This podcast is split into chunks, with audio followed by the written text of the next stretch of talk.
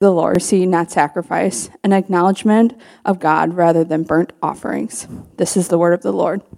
A few months ago, my family attended a worship, uh, uh, I guess it was a worship concert thing um, by musical artists Shane and Shane. And the very first song we sang today, His Mercy is More, that was Shane and Shane singing that song. So we attended a concert by Shane and Shane. And, and one of my favorite moments in the concert was Shane and Shane did one of Bryn and I's favorite songs. It's a song by the name of Psalm 46, and the subtitle of the song is Hosts. Phenomenal song if you look up Shane and Shane, Psalm 46. And I didn't think they would do it because it's one of their lesser known songs. They started playing the song, and Bryn and I looked at each other and we were like, Yay! Because it's one of our favorites. And so Bryn and I are, are just about, I mean, all the words that we know. We're just singing as loud as we can. And, and people around us, I think, were kind of looking at us because it was a song. And we're just, you know, belting this out. Everyone else is just sitting there. But I didn't care, man. I was just belting it. And so that was one of my favorite moments in the concert. But that was not the only moment where I belted something during the concert. Um, the very last song they had us do was, Oh, Come Let Us Adore Him. And the verse they had us singing, we'll give him all the glory. We'll give him all the glory. And then we, the band stopped playing, so we were continuing in a cappella. You know, we'll give him all the glory, we'll give him all the glory. And as we're singing, we'll give him all the glory a cappella, the band left the stage. And so they left the stage, and, and the stage was empty. And then we finished the song, We'll Give You All the Glory. And, you know, we all start applauding and, and cheering because the concert is done. And so I, somewhat obnoxiously, started clapping and said, you know, one more song, come on, come back out. You know, I'm cheering and I'm like, come on, get back out there. And then, you know, Bryn is like, Dad, stop that. You're embarrassing me. And I said, and then I explained to her, I said, well, if you want an encore, you got to cheer for an encore. So I'm like, get back out here, you know, do another song, come on. And Bryn's just all the while, you know, trying to make herself as small as possible. So the, on, the encore never came, so we're going out to the van. And my family is just giving me tons of heat for my behavior. They're like, Dad's up there, you know, come back out, come back out, you know, like, what an idiot, you know, basically. My family's making fun of me. And I'm trying to explain to my family, well, you want an encore, you got to cheer for an encore. And Morgan said, there was never going to be an encore. And I said, what are you talking about? She said, didn't you catch it? I said, what are you talking about? She said, we were singing, we'll give him all the glory to an empty stage. So the band doesn't get the glory, God gets all the glory. Oh! Yeah, I totally missed that. And she's like, No, duh. So I completely missed that one. You know, I sang the songs, I attended the concert, I applauded, I listened to the music, I participated with everybody else, but even so, I completely missed the point. And as we move through and continue this series that we started last week, which is called Why We Worship, Today, we ask ourselves, will we miss the point? When we come into worship here, we can sing the songs, we can participate, we can recite the Apostles' Creed, we can pray the prayers, we can greet the other people of God, but will we miss the point? Last week we started this series where we're looking at different elements of the worship service and why do we do what we do in this worship service. And today we focus on this element that we do right at the beginning usually after our first song, and we prayed it uh, with an antiphonal prayer today. But we have this thing called Welcome God, which is sometimes referred to as an invocation. Why welcome God into a worship service? Especially if He's already here, especially if He's already omnipresent. Why welcome Him into a worship service? Why invoke His presence? And Hosea 6 6 has an answer for us today that Amanda read for us. God says through the prophet Hosea, to Israel, God says, For I desire mercy, not sacrifice, an acknowledgement of God rather than burnt offerings. God makes two statements, and in this scripture, he shows us two things that he requires of us in our worship of him. Two things that he wants from us in our worship of him. And the first thing he wants from us is he wants love from us. We might even expand that to say he wants loyal love our scripture, the first sentence, the Lord says, For I desire mercy. And the Hebrew word behind that English word mercy is the Hebrew word hesed, which is covenantal love. It's loyal love. It's abiding love. Look at how the ESV translates this verse. For I desire steadfast love. And here's the NASB For I delight in loyalty. The first thing God wants from us when we come into worship is loyal love. He wants a pledge of loyalty out of us. He's reminding us of the covenant, and He wants our loyal love. The context of Hosea is covenantal unfaithfulness. Israel broke the covenant with God, and they went and worshiped other gods. And God is telling Israel, You cheated on me. You broke the covenant, and you went and loved other gods and other things. Look at Hosea 1, verse 2. And this is God not only telling Israel that they broke the covenant, but he's showing Israel that they broke the covenant through the prophet Hosea. Look what he actually instructs Hosea to do. When the Lord first began speaking to Israel through Hosea, he said to him, Go and marry a prostitute, so that some of her children will be conceived in prostitution. This will illustrate how Israel has acted like a prostitute by turning against the Lord and worshiping other gods. So he's showing Israel not only did you break covenant faithfulness with me, but he's showing them through Hosea marrying an unfaithful wife. God's saying, You, Israel, are like Hosea's unfaithful wife. You broke the promise, you broke the covenant. God is saying He wants our faithful love, and He's also telling us, Don't cheat on me. When you come into this space, don't cheat on me. Pledge your loyalty to me. I created you. I loved you. I formed you in the womb before anyone else ever even knew you. Now recalibrate yourself to me. Don't cheat on me. Israel had ran to all sorts of other gods. They had run to idols. They had worshiped the idols and the gods of the other nations. In fact, if you look at the Bible and you track the kings of the north Israel, none of them were good. The Bible says that all of the kings of the northern king of Israel were bad kings who led the people astray. So Israel embraced idol worship. Hosea 4:12 gives us a picture. They ask a piece of wood for advice. They think a stick can tell them the future. Longing after idols has made them foolish. They have played the prostitute, serving other gods and deserting their God. And anytime we talk about Israel's idolatry, it's really easy for us to be to say, well, that's stupid. Look how dumb they are.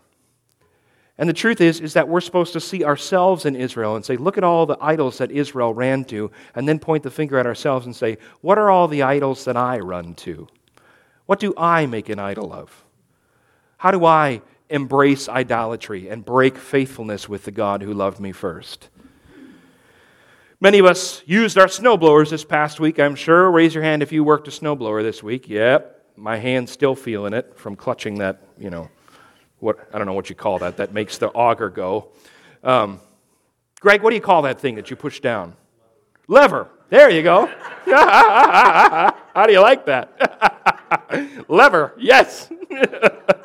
so much of my day yesterday was spent, you know, ramming my snowblower into these boulders of snow uh, we got it out. We got, I got a simplicity, so it gets the job done, and a simplicity from you know back in the day. So it's it's it's awesome. But anyway, many of us used our snowblowers this past week, and, and before the winter season, you have to get your snowblower ready for the winter season. You got to tune it up. So you got to change the oil for certain. Maybe change the spark plug if it needs a new spark plug. Um, put your grease gun on Zerk fittings. Ah, you like yeah, but get your grease gun on the Zerk fittings. And, uh, and then make sure you start it so that you know it's going to run when it's time to use it, because the last thing you want is a snowblower that doesn't start when you need it. So you tune the snowblower up before the season. Well, why do you have to tune the snowblower up before the season? Because when all that time passes between the last winter and this winter, the snowblower gets out of whack. It deteriorates. The gas goes bad right? The parts might not work. You got to make sure all the little parts are still working. You got to refresh it and renew it. Over that time period, the snowblower gets out of whack. And I think about this when it comes to like our weekly lives between Sundays. You know, when we walk out of here, my hope is, is that you'd be renewed and refreshed and recalibrated in the Lord. But as the week goes on, the pressures of life get to us, the task list takes over, and it's really easy for the priorities to flip It's really easy for the priorities to get out of whack. And the sinful nature starts to us, maybe our temptations start to pick away at us, and we start to give in. We start to convince ourselves that wholeness is found in all these other things instead of the Lord. And when the stress takes over, right, we start to run after idols rather than trusting in the Lord or running to the Lord or finding our wholeness in the Lord. And so as the week goes on, we get out of whack. And so when we come back in here and when we welcome God into this place, we're saying, I missed it this past week. Yes, I cheated on you this past week, Lord. I ran to idols.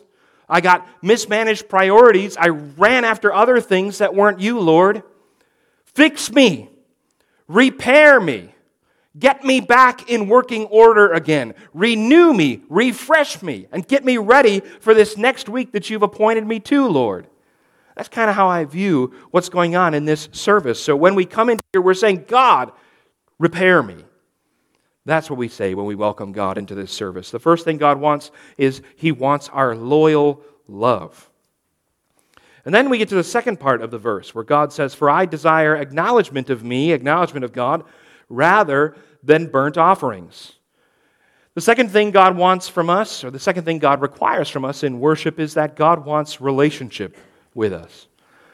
Now, the English language fails us a little bit again on this second part of this verse because it said God wants acknowledgement of Him. And, and this is more than just acknowledgement of Him. This runs deeper. God wants relationship. In fact, I think the NLT does the best job here. It says, I want you to know me more than I want burnt offerings. God wants relationship with us, He wants us to know Him. Again, the context of Hosea is relational, covenantal unfaithfulness on the part of Israel. God covenanted with Israel and said, You will be my people and I will be your God. But Israel ran to all sorts of other gods. And God illustrates this through Hosea's wife, who is unfaithful to the relationship with Hosea and she runs to other men. And so, God, in saying He wants relationship with us, is also saying, Don't use me. When you come into this worship service, don't use me in here. I want you. I want relationship with you. I don't want this service to become some sort of ritualistic act where you're trying to get something out of me or to try to influence me in some way or another. No, I just want you. I want relationship with you. The shocking thing about Hosea 6 6 is that God actually says, I don't want sacrifices. I don't want burnt offerings. Why would the Lord why would he say don't do the thing he commanded them to do since however long ago? Don't offer sacrifices. Don't offer burnt offerings. Why? Because Israel's heart wasn't in it because Israel offered those offerings and made those sacrifices not with hearts devoted to the Lord, not in a spirit of relationship to the Lord, but as a ritualistic act trying to get God on their side, trying to coerce God. At this point in the northern kingdom's history, the Assyrian army was attacking the north and was pressing in strong. And so the people could have said, God, we have this external threat. We got this problem. We come back to you, Lord. Help us out here, God. We repent. We turn away from our, our idols. We turn away from our sin. Yes, we've left you. We broke the covenant. Help us out. But instead of turning to God, Israel went to Egypt and tried to strike an alliance and pay tribute and try to form a, a conglomerate against the Assyrian army rather than turning back to the Lord in relationship, they went and tried to be buddy buddy with Egypt. God says, Don't use me in this space. See, sacrifices and burnt offerings were not just a thing for Israel, they were a thing for all of these other pagan religions in Israel's time.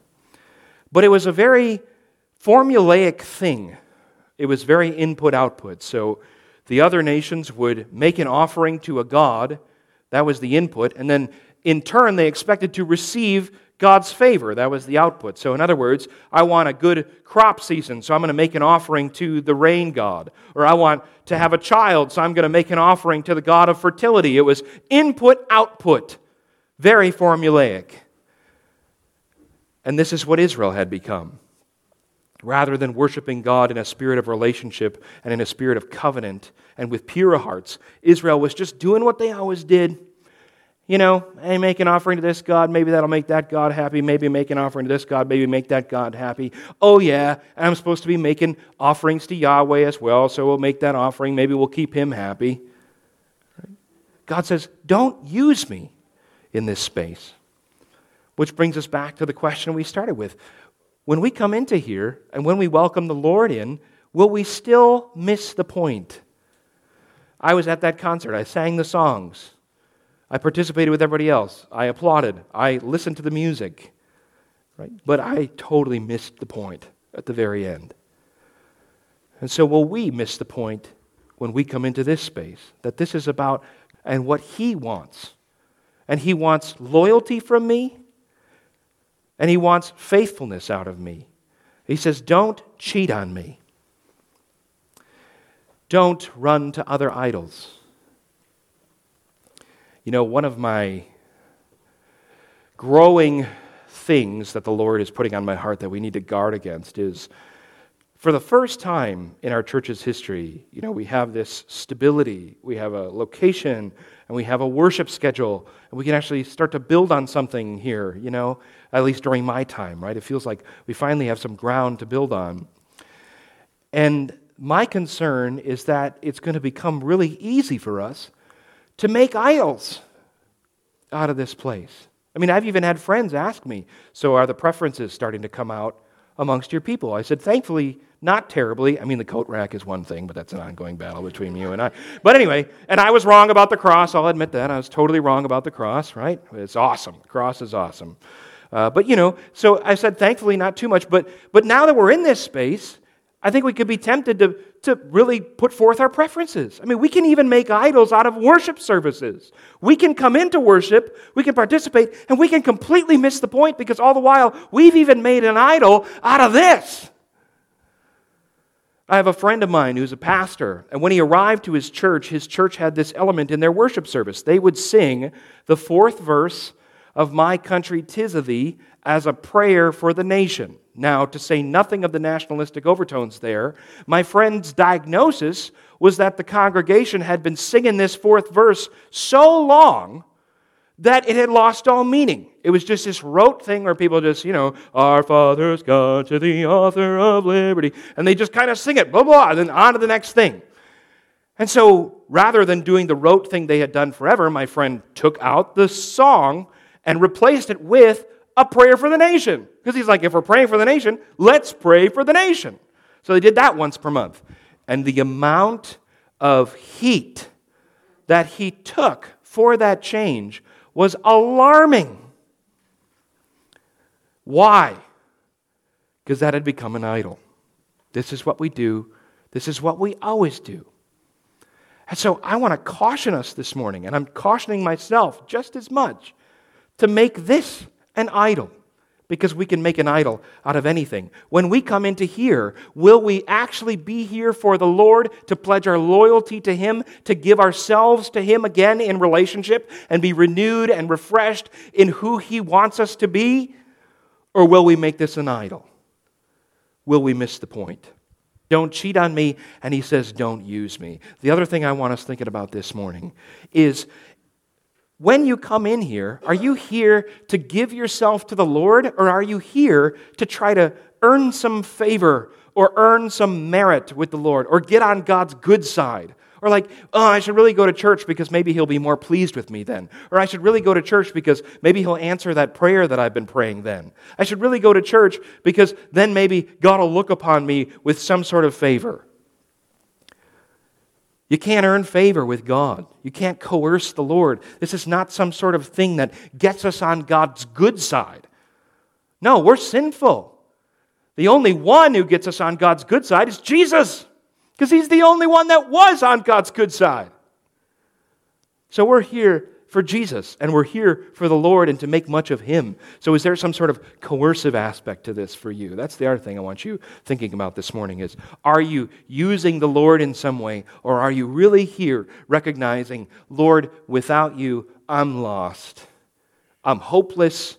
I'm damned to death for eternity.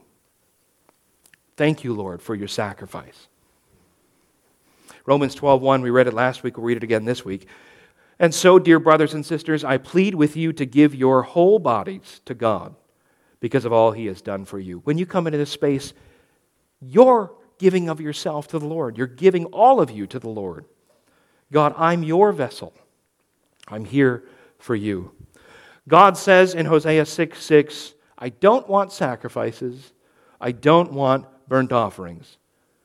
That's shocking. Why? Because the people were making offerings from an impure heart and with no interest in their hearts being made pure. The people were offering from an impure heart. And the truth is, is that we have impure hearts as well.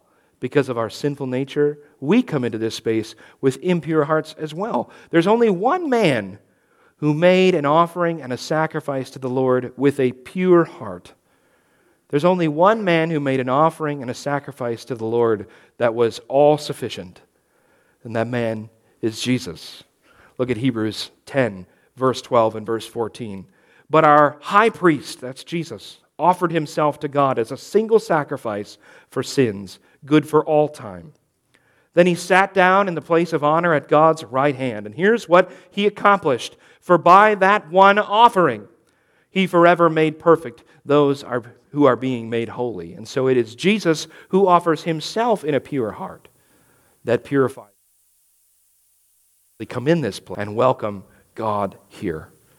Will we miss the point? Or when we come into here, will we say, Hello, Lord, make me yours?